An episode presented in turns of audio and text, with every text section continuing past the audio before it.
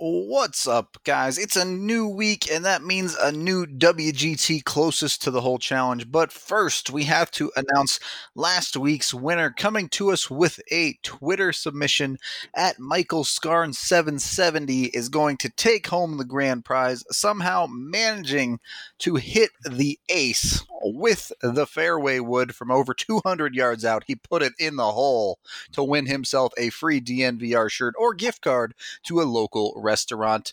If you're out there, go ahead and email us at lyndsey at thednvr.com. That's L Y N D S E Y at thednvr.com to claim your prize.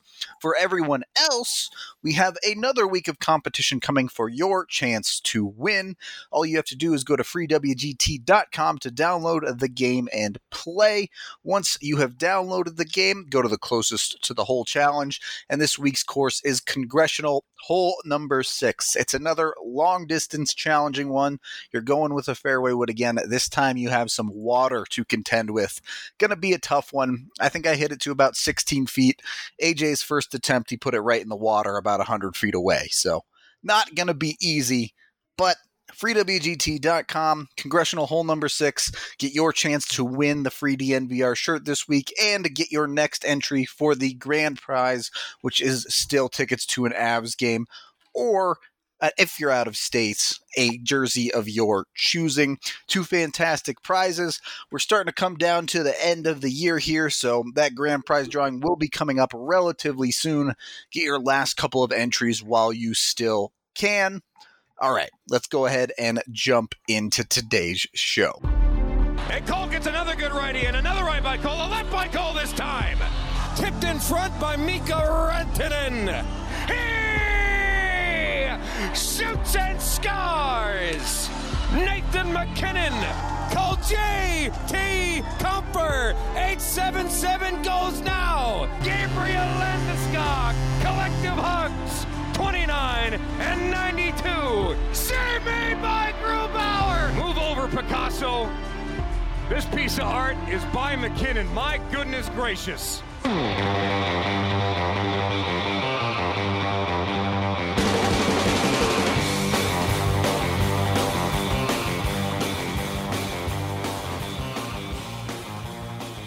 Welcome into the DNVR Avalanche podcast presented by The Green Solution. You can visit any one of their 17 Colorado locations or check out online at mygreensolution.com and use code DNVR20 for 20% off your entire purchase. I'm Nathan Rudolph. He's AJ Haefele. On today's show, we're going to be diving into the Avs All Decade team as all of DNVR has kind of been working through that as we come to the end of the year. But first, a little bit of news, a little bit of recap coverage for you here as the Avs did defeat the Boston Bruins over the weekend, 4 to 1. This was an impressive performance because the Avs played impeccable defense throughout the majority of this game. Through the first two periods, they held Boston to just 8 shots on goal. AJ we'll get to the injuries as well, but let's start off by taking a look at this game and saying, what can't this Avs team do? Um, stay healthy. Very, very unfortunately true. Staying healthy is the biggest enemy for this team as of the moment. Thankfully, they find ways to win anyway, it would seem. Yeah. Six in a row. What is it? Eight of their last 11? They're rolling, man. Yeah, it's it's as good as it can get, just about. I mean, they haven't won 10 in a row or anything crazy, but they're getting production from up and down the lineup. Valeri Nichushkin scored the first Avs goal of that game. Again, that's what, four goals in six, seven games for him now? Seven games. Yeah. So he's been ridiculously on fire. I I think both you and I are a little bit skeptical about this level of production continuing, but he's certainly developed into exactly what the Avs wanted him to be.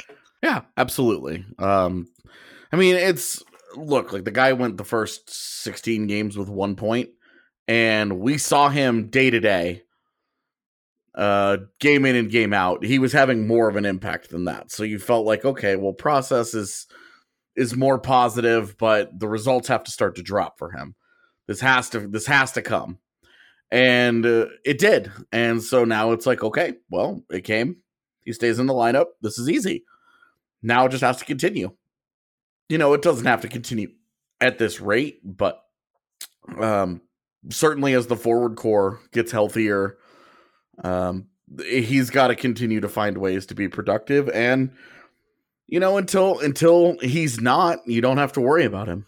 It does seem like the avs can rely on players to continue to step up as val Nichushkin has been kind of all over the lineup right? He's been getting as much time as second line minutes depending on who's hurt that night and and what spots need to be filled. And he's been able to produce and they're getting that from Andre Burakovsky back in the lineup. Mm-hmm. Just scored his 12th goal of the year. That's as many as he's had in a season ever. Landeskog comes back into the lineup, immediately starts producing. Same for Calvert. Same for whoever else came back. Who am I forgetting? I mean, at some point, all yeah, of them. Right. It doesn't matter. Everyone who comes back into the lineup seems to immediately pick up where they left off and start producing. So, a lot of things are going right that aren't injuries right now. Yeah. Um, I mean, everybody keeps waiting for the bubble to burst, right? Uh, and and it's it's those who don't believe that it will are you know that's the crux of the they don't need Taylor Hall argument is well, it's not like they're going to score five goals a game with him. And true enough, like you don't expect that adding one guy would suddenly make you the most prolific offense in NHL history. But you do expect that at some point, these guys who have never shown this, who are all in the midst of career years, you know, everybody gets a career year every once in a while. Um, in a, you know, in a, on a team, you have guys who have career years every so often. But right now, the Avs are on pace to have like five or six guys have career best seasons. And that's a lot. It's so some of that is by design, right? Uh, someone like Burakovsky who's getting opportunity, 100%. you expect that out of someone like a Matt Calvert, a Pierre-Edouard Bellemare, who's really playing bottom six minutes as normal. It just happens to be producing a, stu- a ton at the early parts of this season. That's where you might expect to see a little bit of a drop. Yeah, the the Nieto, Calvert, Belmar. I mean, even Donskoy. Like Donskoy's had a solid career uh, of being a thirty point guy, and now all of a sudden he's on pace for seventy. Like, yeah, you know, it's it's it's not that guys are on pace for career best seasons. It's that it's that. It's that Don Donskoy has 25 points in 29 games. And, you know, he had what, 39 points last year, where it was like, hey, if the Avs can get 39 points out of Donskoy again this year, 37 points last year, which was a career year. And the Avs came in saying, hey, if they could get 37 again, they would be very pleased with that. Right. And they're on pace for more than double that. And you're like, hmm. Right he, he's got 25 points in 29 games and you're like well all right uh all of his career marks you know shooting 20% and stuff like that so it's just that the depth has been unreasonably hot yep i think that's a fair assessment there's just by the law of averages it's bound to cool down a little bit and that's where bolstering the offensive systems could come into play. Yeah, and that's like that's the conversation, right? And we don't need to get into all that again, but that's that's where you want to see uh, the the team. That's where they have an opportunity to upgrade, because even at full strength, hundred percent health, you're still looking around your lineup and you're saying, "Look, there there are places where we can upgrade." It's not like this is a finished product. Well, at the rate the Avs have been going, they'd trade for Hall and find out he's immediately injured. So, some more injury news. It sounds like it's not that bad of news. Kadri does remain out. Grubauer mm-hmm. and Cale Makar both join him on the. I don't think they've officially been placed on the IR, but they are injured, listed as day to day. I believe Bednar said Makar could possibly play in the next week, but don't expect it. Uh, so Mike Chambers, uh, I believe it was Chambers, asked uh, "Are you confident that Makar will play this week?" And he said, "Ben Bednar responded by saying, confident is a strong word, but there's a possibility." So we'll see. It doesn't sound like they're planning on it, but they're leaving the door open for it to happen if things go well. You just never really know with injuries, and that's why they use the day to day designation, is because he could be back tomorrow, he could be back in five days. We just don't really know. I mean, way better day to day than week to week or month to month. Put it that way. Right, like day to day is is significantly better than indefinitely. You know, or out for the season, or you know, will long term. You know, like with Colin Wilson, they were like, "We'll see him, maybe never again." Given the players that we're talking about here, and they have starting goaltender and potentially the best defenseman on the team, certainly one of the top three best defensemen on the team and Cale Makar. The fact that it's not a long term problem is. I don't want to say it's good because the injuries are really starting to pile up right now, but it's the best you could hope for in a bad situation.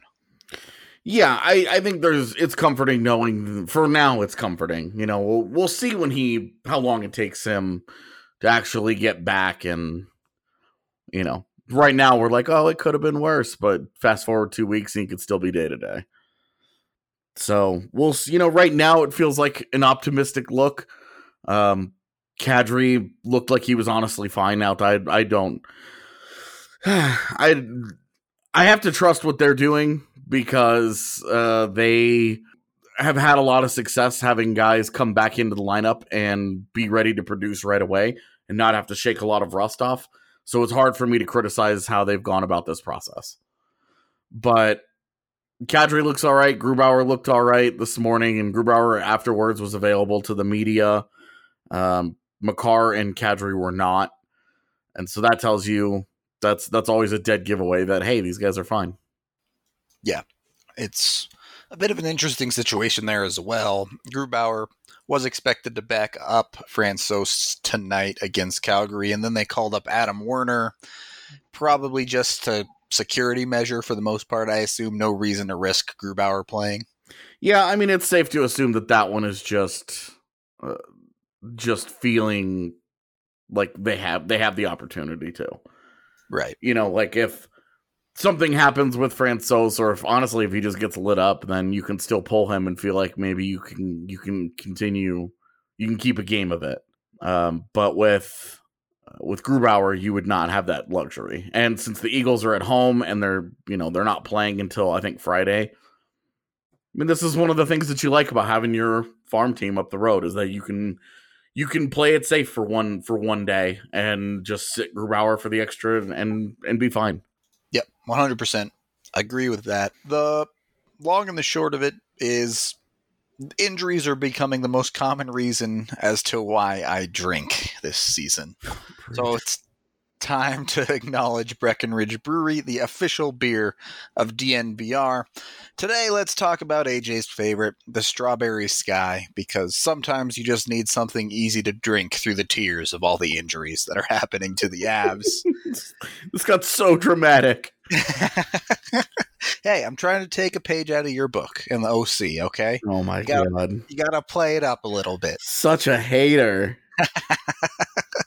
Well, I might not like the OC, but I do like the Strawberry Sky and pretty much every other beer that Breckenridge Brewery makes. Can't recommend them enough. I drink all of their beers pretty much whenever I feel like having a drink, so highly recommend you check them out. You can find them at your local liquor store or Davidson's or wherever you might buy your beer, and you can also get a taste of them at the next Avalanche Watch Party, which is up on the website. You can go through the Breckenridge event calendar. It's going to be scheduled for December 18th. That is not this Wednesday, but next Wednesday. Come out. We can hang out, watch some fun Avs hockey without AJ because he's too cool and has to go to all the games. But the rest of us We'll enjoy some Breck Brew, enjoy some Avs hockey, and it'll be a good time. Second period, the DNVR Avalanche podcast. I'm Rudo, he's AJ. It's Monday, and it's time to talk a little bit about the Avs all decade team. We're going to start in goal, and it's pretty much no contest for this decade. The most impactful goalie in for the Avs is Semyon Varlamov by a wide, wide margin for both good and bad reasons. One, capable of nearly winning a Vezina, maybe even deserve to win a Vezina trophy in this decade. Number two, well, his groin just did not survive, did it? It didn't want to. it tried to give out multiple times. Yep. It definitely had its fair share of issues throughout the decade as well. And yet, Varley will still depending on how the rest of Grubauer's career goes with the Avalanche, as of now, Varley is the second best goaltender in the Avalanche's history by a lot. It's uh, Patrick Roy, Semyon Varlamov, and then I don't even know who three would be. At that point, you're having like uh the Craig Anderson, Jose Theodore conversation, I guess might throw Budaj in there even. He might throw Budaj in there just because he was a he was a quality backup for a long time who just could never quite get over the hump as a starter. Yeah. Pretty soon, uh, you'll be able to make the uh, argument for Philip Grubauer. Is the hope? I don't. Yeah, I, I mean, honestly, by the end of this season, he might be the third best goalie ever on the Avs. Yeah, and one more, really, like one more good year as a starter, and I think he would take that take that mantle. Just goes to show you has not been in a uh, outside of Roy, um, and I guess Varley really has not been an illustrious position for the Avalanche. But I mean, like you get you get essentially two decades out of two guys. You did okay. You know most most franchises were, are, would probably be envious of that stability. So, um, you know, and with with Varley, it was always the groin, and um, you know, there there were the off ice issues that I think we can't we can't tell the story of Varley uh, Varley's time as an Av without bringing it up. Um, you know, obviously, I worked that the the civil the civil trial, and yep. and, and ultimately, it ended up not being a not not being a the, an incident that occurred the way that uh, it was, was alleged claimed, to have yeah. happened have happened yeah. And you know was a was an ugly moment and how the Avs handled it was an ugly moment you know? He he was allowed to practice with the team. They supported him full stop. Um he played. They did never they did never pull him off the ice. They did never uh sit him down and say hey we we think that while this process, while the legal process plays out, that you should uh, maybe just you know take a break, and that's that's kind of the standard way uh, that, that teams that gets handled these yeah, days. Right? That teams yeah. get and you remember the the Kings how much flack they received when Voynov was practicing, right? Him, well, because Voynov was gone, he was away from the team, and then they allowed him to come back and practice with the team randomly and then you know it was not great. It was not a great reception so that ended. Um but you know the avs and varlamov you know ultimately um i guess vindicated in the long run. I would have liked to have seen the avs handle it a little bit differently but you know that's not really the point of this. It's it's just we just had to bring it up you know, we have to acknowledge that that was that was part of Varley's history. Yeah. Um, part of the complicated feelings that he elicits in a lot of people. It's certainly not an easy thing to to mesh the off ice and on ice conversations together like that. And it's I mean that's a tough part of it. The Avs mm-hmm.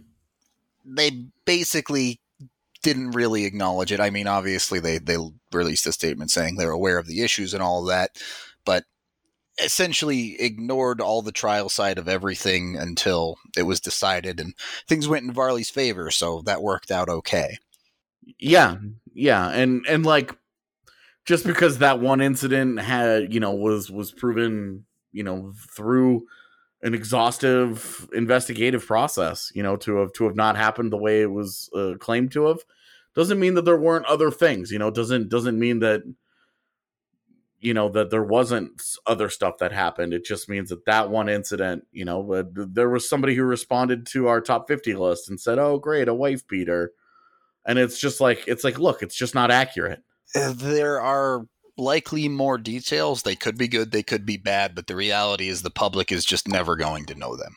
for sure and you know that's that's just the way that it is uh, the reality is on ice varley second best uh avs goalie in history and best certainly best of the decade um any any particular varley moments that that stick out to you as like those you know those things I mean, eight years of being their starting goaltender are there any games that you remember off the top of your head where you're like varley Um, so I wouldn't say one game in particular, just knowing with Varley when the Avs go into Chicago that they're going to win.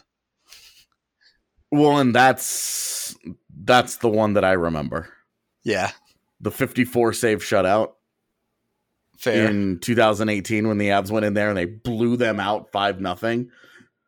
But Varley stopped all 54 shots.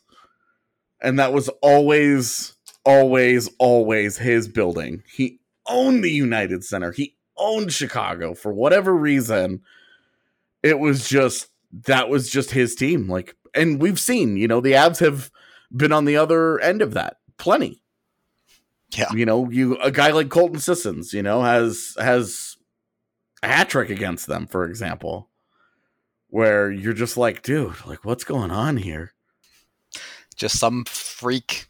All everything aligns for that player against a certain team, and things just go their way. Yeah, and in looking at it, um, in looking at his career splits right now, his highest save percentage uh, against a particular opponent, it's the Chicago Blackhawks. Of course, it is. It's. I It's think tied. It's got two other teams he's tied with, but Chicago's one of them. And then was it? It must have been the 2017-18 season where Varley got run late in the year by the Blackhawks. I think it was Shaw. Uh, it was Tomas Jurco. oh, it was Jurco. You're right. Yeah, and he gets hurt and is out for us the rest they to up through the end of the season. Basically, those are the two things that I remember. He's insane against Chicago, and he gets hurt all the time. Basically, Yeah, uh, for me, the 54 save shutout. Uh, the other thing that I'll I'll remember about Varley the most is uh, him learning English, yeah. and it sounds kind of funny, like it's kind of an awkward memory to to to take with. But I remember anytime he would do those post game on ice interviews. Yep. When he first got to the Avs, they were rough. And I like that. Thank you. and it was it was a work in progress. You know, it was it was a little iffy. And then by the end though, I I mean I remember his last home game uh when he played he played for the Avs last year uh when he came in for Grubauer and locked it down. You know, in a game they had to win and he was spectacular. And I talked to him after the game and it was a full conversation and I said, you know, we don't know what's going to happen in the off season, but did you allow yourself to think that this might be the last time that you play in front of these fans? And he he got a little wistful on me and and said, you know, I hadn't I hadn't really thought about it, but now that I'm standing here, you know, maybe that is the last time that that I that I I play in Pepsi Center as as a member of the Avs and what they've meant to me is you know they've meant everything to me and on you know all the all the all the normal like player loves his team's fans stuff after that. Um but i just i just a good way for him to go out an appropriate way uh, after he you know grubauer had kind of just taken the job from him and run with it they still needed him one last time and he came up for him And now he gets to enjoy playing behind a Barry Trotz system and crushing it in New York. Yeah. Yeah, I uh still get to enjoy watching him play. that makes one of us, I guess. Yeah. I actually don't mind the Isles that much, to be honest. But It's a good let's answer. talk. Let's talk about some of the players that were in front of Varley in his time with the Avs as well. Talking about the defense, it's got to start with Erik Johnson. He's been here essentially the entire decade. He's been the Avs number one defenseman for the majority of that time. Maybe you could argue all of it. You could argue that he probably not this year, but up until this year, he was the number one. hmm Another player whose time here was significantly marred by injuries that really did, I think, held him back a lot, particularly when he was first starting to to really grow as a player. He came to this Avs team and they didn't have the expectations of him being that first overall pick. He looked like he was on an upward tra- trajectory, particularly offensively. Then he had to deal with those knee problems, and it's been a recurring theme of injuries for him through there. Yeah, and this is what an injury-prone player's career looks like. Um, you know, when we, people talk about the Taylor Hall stuff, you know, you look at the first half of his career and like totally, but the second half of his career and it's just the one season. This is a guy, you know, 2017-18 missed 20 games. Year before that played 46 games. You know, it has been has regularly struggled to get to that 80 game mark. You know, has, only done it twice uh, for the Avs, for example, um, and has only gotten to the 70 game mark four times. So, and when you consider that he's been here since 2011, you know, um, he has he has God, he has seen a lot of he has been a part of a lot of bad hockey in his time here, and it's hard to watch him decline the way that he has so far, uh, knowing that the real best that he had to give was probably taken from him. Um, yeah, not not just the injury issues, but his best hockey was played when the Avs were, well, not their worst, I guess, but certainly not a playoff team. Yeah, well, and you look at his the year he stayed healthy with that on that 13-14 team. He's 25 years old. He's healthy and he puts up 39 points, career high. And you know, was playing 23 minutes a night and just did so much for that club uh, that had a pretty iffy defense. And he was such a stabilizing force and he was so good that year. And really EJ was it's it maybe even when you talk about the on ice stuff, I think it's even more complicated than Varley. Uh, just because there was so much potential. You could see the physical ability was always so special. You know, a guy that's six six and can move the way that he did and had the offensive skills that he did and to have watched him tap into those less and less every year has been disappointing. Uh, the year after the Avs went back to the playoffs in 13 14, EJ looked like a man possessed. I mean, he was on a 20 goal pace that year, Yeah. got made selected to the All Star game, Yep. and then that All Star break was the beginning of the end, kind of, where he opted not to go because he was going to have his knee scoped, and then they found out it required surgery, and it's just such a shame that this was a player quickly developing into a two-way defenseman that could provide what you're looking at at 40 points in a healthy season, Mm-hmm. and then it was just gone, and it I never mean, came back. And, and and as a top defender, even giving you 35 points is spectacular production. Uh, for a guy that's going to be heavy, heavy, heavy, heavy defensive usage, uh, and you know, and is not, and is not like a dominant offensive talent. You know, so to, that they were that they were likely getting that kind of that kind of uh pun that that kind of production out of him. And then it just you're right, it was gone and that was it. It just it has not come back. Um, the offensive the offensive game, you know, and some of this is role, right? He he has not had and uh, he's not played power play time the last couple of years. You know, last year, really the last two years, um, almost all of his points have been even strength. Basically, since the Avs got Girard. Yeah, yeah, pretty much. He he's had three uh three power play points and one shorthanded point in the last three years. And we're seeing the role continue to develop, right? As when he came back from the initial spurts of injury, he took on this massive role where he was playing 26, 27, 28 minutes a night. Mm-hmm. And unfortunately, I think that wore him down even more. There's only so many mi- there's only so much mileage in the knee. Right. And I think that we see him. We've talked about it on this on the show a bunch. Uh, the way that he manages himself these days. Um, you know, he's out right now.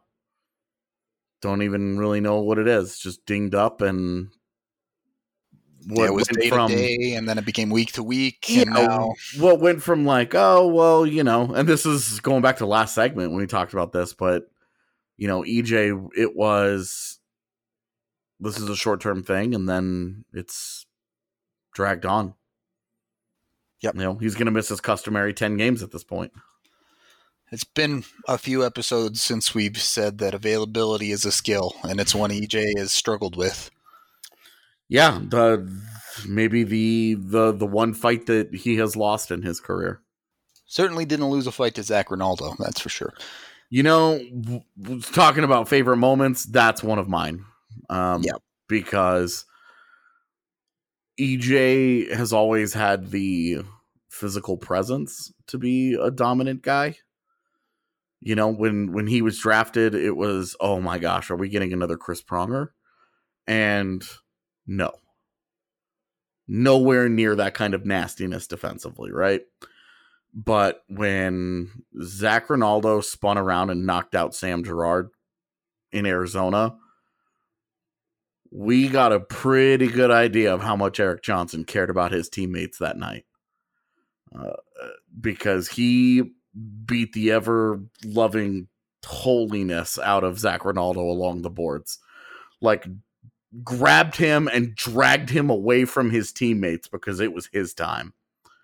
And it's it's funny. I don't know if funny is the right word. It's it's maybe telling that this is the thing that sticks out the most in in my mind, maybe even yours too.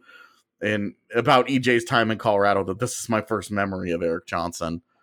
Um, but the leadership has always been there. The passion for his teammates and the the passion for playing for this organization, especially, has always been there.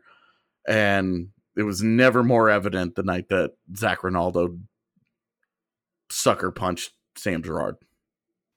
there were a lot of years where there were not many guys in that locker room that wanted to be mm-hmm. in Colorado. EJ has always wanted to be here. Always. And even now, you know, fans are so excited about Bo and Byram and Connor Timmins that it's like, okay, EJ's a bum. Let's get rid of him. But you can't have all kids. You got to have at least you got to have at least one adult in the mix and knowing that EJ is a pretty good adult to have around definitely. Running a little bit long here, but that's what we do with an all decade team. Let's finish up the defense. Tyson Barrie, got to be the other one. He owns pretty much every defensive player record, at least on the offensive side mm-hmm. in Avs history. It's a no brainer to put him on the all decade team. It, the trade is something else entirely. It's almost something that in the future I'm going to, in my mind, think of as next decade. But Tyson Barrie, the player, is an interesting case. Does he become the NHLer that he is without a Patrick Roy at the helm for the Avs? We'll never know. Yeah. You know, he, it was weird that he was one of the few young players that Roy was totally comfortable unleashing because right. we saw, you know, we saw with uh Mikko Rantanen. Yeah, he wanted to play him on the fourth line as a center. Right. He and did not want him in his rookie year. was hesitant uh, to to call him up uh, and and put him as a major part of the lineup in year two. Did not like he he was he did not want Mikko Rantanen's job to be secure in Rantanen's second year, and that was one of the many disagreements that led to his departure that summer. And with Tyson Barrie was just never a problem.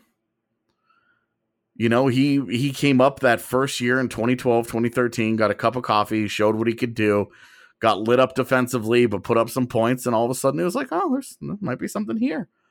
And went back to uh, Lake Erie to start off, and then came back up and never never looked back. Just took off.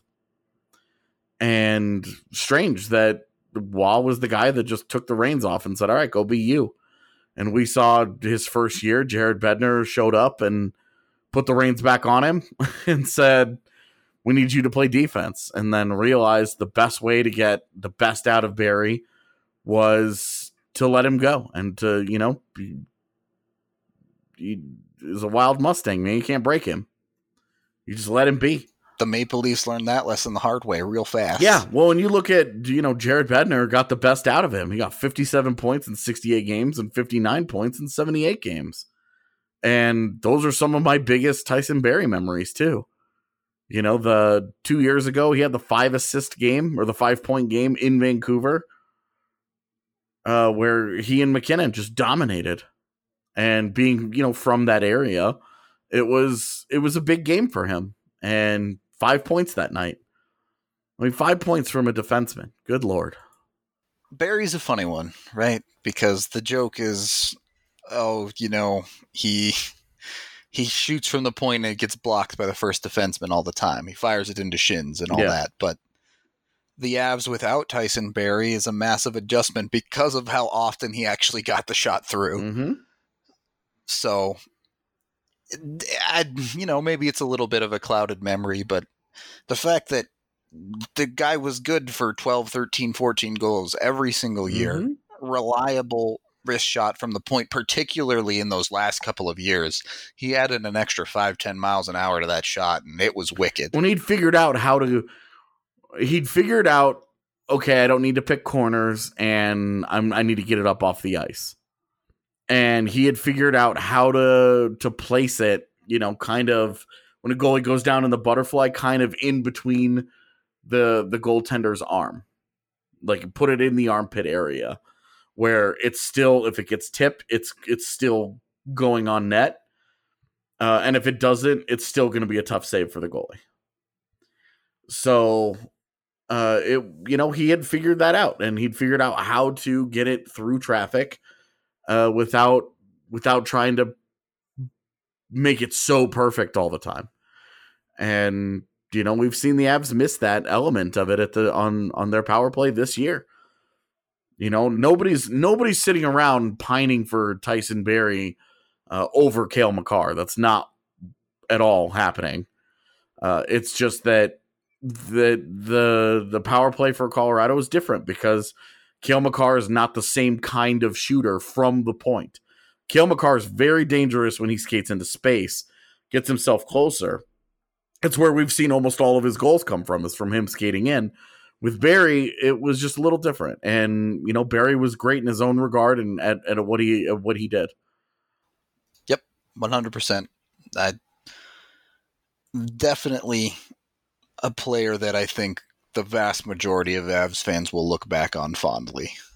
Yeah, absolutely. Um, you know, you could still you could celebrate Barrie's career and his time here. Uh, and acknowledge that he was a flawed player. Obviously, you know, defensively he wasn't great, and nobody ever tried to make the argument he was. Even him, there was never any confusion there. But he was he was great at what he did. He was worth celebrating, and you know, we can cut this one short just because we've already we've talked so much about Barrie and all that yeah. in the last six months that yep, you know, we don't really need to. Right. I I think we've covered our our thoughts on him enough. So What he is going to do is get paid a ton of money in this coming off season as a free agent. So he might be in a new tax bracket, and there's a Nice. new alternative for addressing your tax needs. Symbio Tax and Administration provides its clients with honest and knowledgeable tax services from a licensed professional.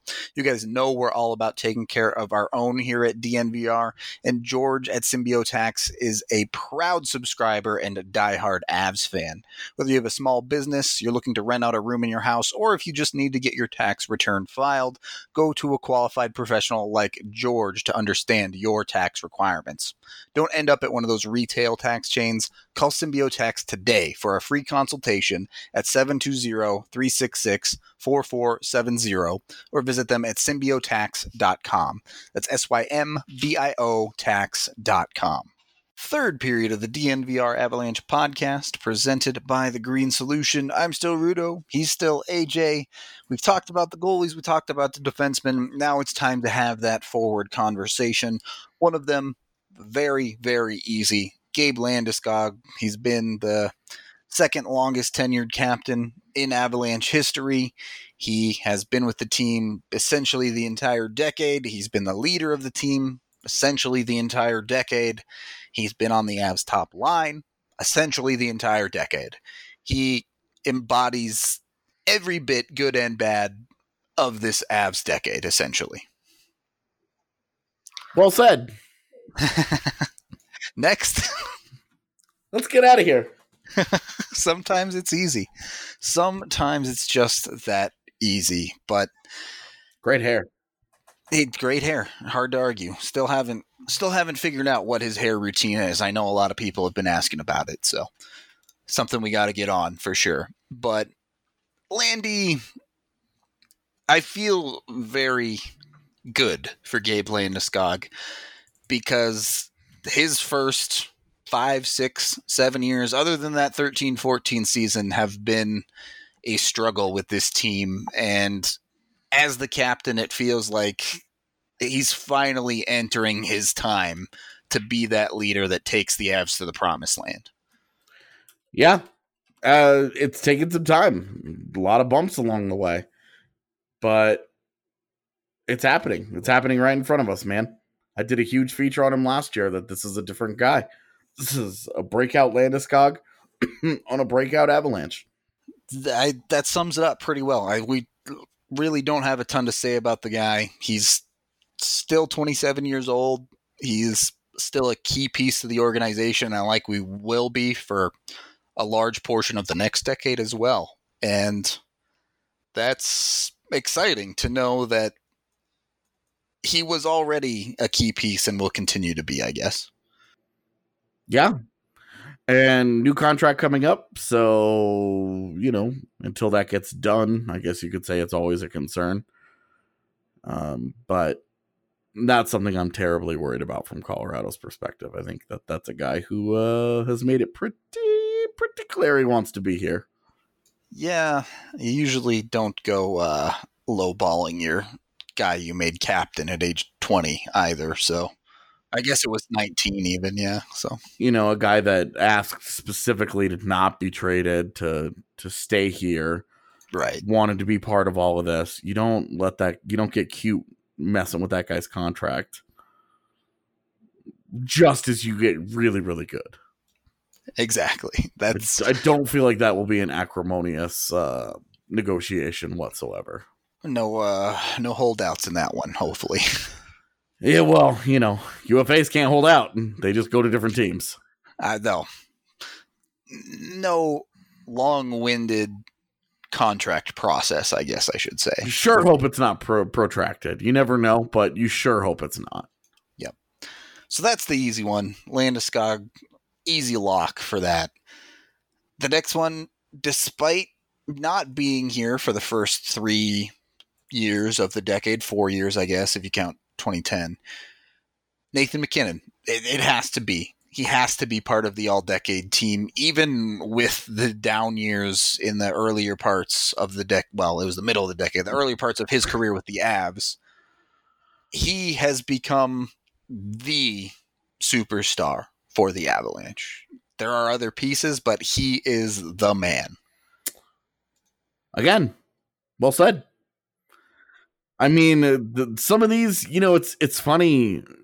You can talk more about the other guys, the big stars. Everybody knows the story. Everybody knows the score. Everybody knows these are these are the studs. You know, with with MacKinnon, he was humming along as a fifty to sixty point guy. He had five points in their first ten games a couple years ago, and then Landeskog got got put on the his left wing next to Rantanen, and nothing has been the same for the entire franchise. Straight up, they've become a force to be reckoned with. Whether it be as a three-headed monster or as MacKinnon has proved this year, he's just a beast that can do it with anyone. Well, and that's that's his that's been his development. We we've talked about how that first year it was, oh, I'm really good. And he averaged a bunch of his uh uh, he scored a lot of his points at home and hadn't figured out how to get through the road matchups yet. Last year, he evened that out. This year, he has smoothed out the games in which he doesn't score any points and has become a night a night in night out dominant player. Yep. And that's, you know, and the next the next step is a Hart trophy and a you know the uh it's it's a player in his prime that the Avs have not had since the golden age of the Joe Sakic's, the Peter Forsbergs, essentially. Oh, 100%. You know, the and the next step is playoff success like those guys had. Yep, exactly. And that's where the Avs are headed, uh, right? They have started to build the pieces, whether it be a Rantanen, whether it be Kadri as the 2C. One player is great having the superstar is borderline a necessity the way the league is built right now, despite what the Blues did last year. Mm-hmm. But you don't win championships off of a single player. And MacKinnon is doing everything in his power, and now the pieces are starting to come together around him. 100%. It's uh having having him means that everything else they do just feeds into it. It just makes them better because he is so special at the top that it's just okay, let's build around him. Now that he is locked in, um, let's just build around this superstar. Yep. Building around him is a really good way to put it. I like that. And uh, we're talking about a guy that is on a Hall of Fame track right now. You know, it was a slow burn to start his career, but he has another five or six years like he has been, and the Avs start. You know, the Avs win a Stanley Cup, and he's he's their best player. You know, you throw you throw a Hart Trophy and a Conn Smythe in there, and it's really really hard to keep a guy out of the Hall of Fame. Right, exactly. Not to mention, you know, and on his current paces, he'll be a career point per game player. So, yeah, I mean, you're you're talking about a guy that is just special and one that that we're likely, and this is also true of Landeskog, a guy that you could definitely see having a might be the last guy to ever wear that jersey number for the Avalanche. Yeah, anything with a, a two and a nine in it might not be around very long. yep, that combination looks like it might be on lockdown. It's nice to have this exciting tandem of players that have not only been desperately important to the Avs in this past decade, but will continue to be going forward. And this is where you get into the conversation of the last player on this all decade team. You could probably make an argument for Mikko Rantanen there. I think, in my opinion, and in your opinion, there's not enough longevity there. He came into this decade a little bit too late. Too much, too much quality competition here because there are with even with Rantanen in the argument, you could still talk about four other guys. You know, three well, right. three other guys that uh, I think that you could make arguments for if you were going to consider Mikko.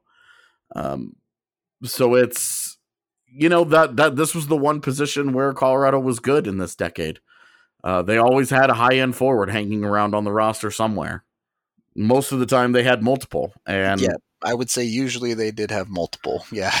you know, you look at that forward core in the 13 14 Avs, and it wasn't hard to figure out why that group was able to score goals.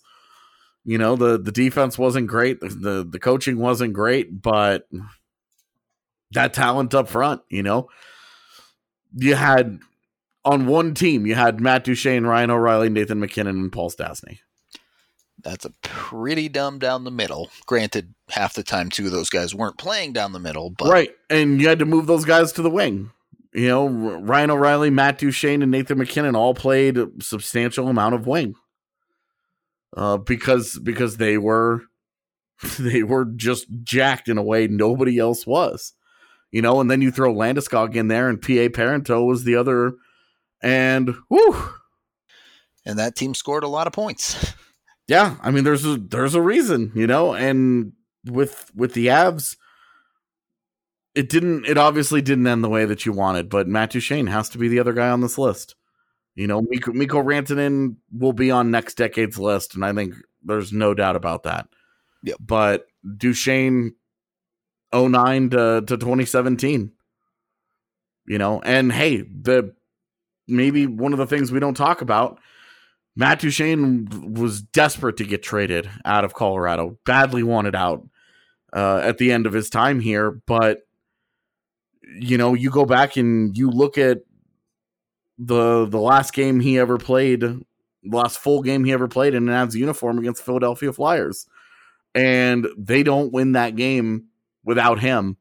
And if they don't win that game, they don't make the postseason that year. I mean, top to bottom with him, right?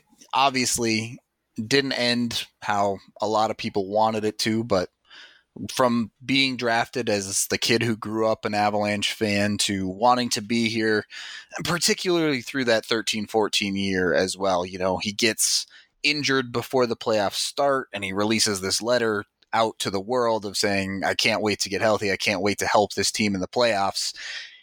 He was a big part of the team for the first half of the decade and, and wanted to be successful with the team. It just ended up not happening and things soured after a while. I look at I look at the Avs and Matt Duchene as high school sweethearts. They they always they always had eyes for each other. They thought that this was going to be the the forever love story for them, right? And then as they both grew up and as they both got older, both sides realized that it just wasn't working out anymore and that they needed a change. And both sides, you know, since making the split, he got to go to Nashville. He just sold his house in Denver. He ended up in a city that's a perfect fit for him, uh, personality wise, uh, off ice wise, everything, right? Nashville is the perfect place for Matt Duchene and the Avalanche ended up with superstar Nathan MacKinnon and you know all the other things that have happened and all the pieces that they got in in the Matt Duchene trade. So high school sweethearts broke up and grew up and and found their forever loves elsewhere.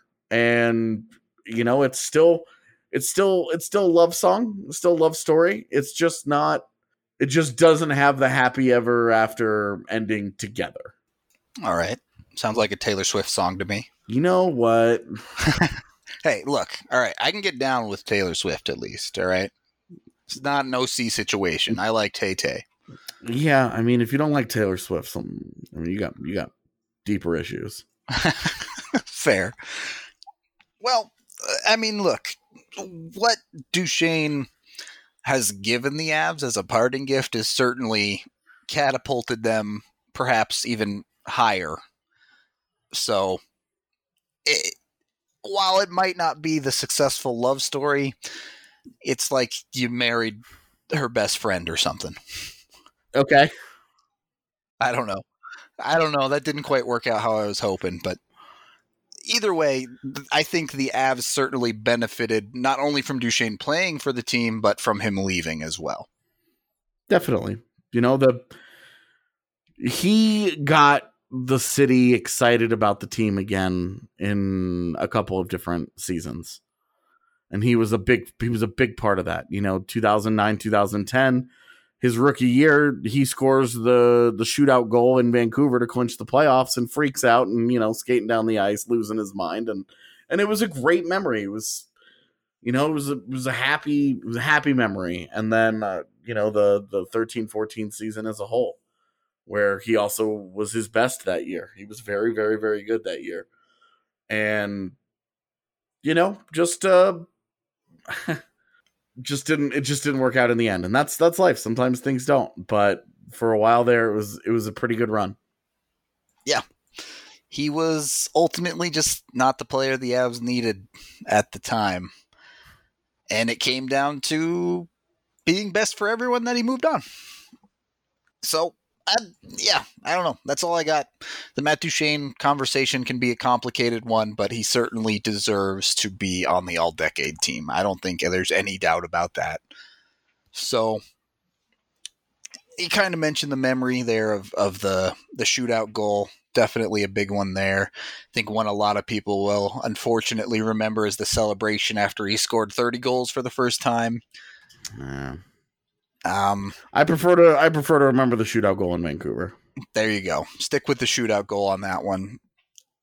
Any, well, a couple of things. First of all, we'll have another episode coming later in the week talking a lot more about moments of the decade, highs and lows, best things just happening beyond the lineup. So keep an eye out for that, or an ear out, I suppose. But AJ, final thoughts on the last decade of this team's roster? Um, looking forward to next decade. Definitely. I think uh, I think we'll have more tangible accomplishments to sift through. A little bit of hardware, perhaps, in one way or another. Yeah. So there you go. It's an exciting time to be an Avs fan. So sometimes it's good to remember where you came from a little bit. That's going to do it for this episode. As always, thank you for listening, and we will talk to you again tomorrow.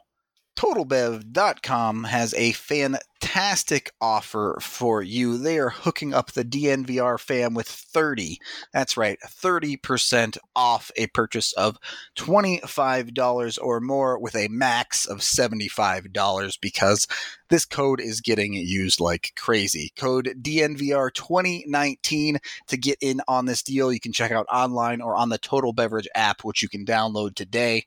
And as you may or may not know, Total Beverage delivers to pretty much the entire metro area Lakewood, Boulder, Aurora, Brighton, anywhere in between. They have some of the best prices in the state, and they now offer CBD products, drinks, gummies, whatever else. You can enjoy CBD products on your next visit. Don't let this offer pass you by. Order today to get 30% off your purchase between 25 and $75, and you don't even have to leave the comfort of your own home. Cheers.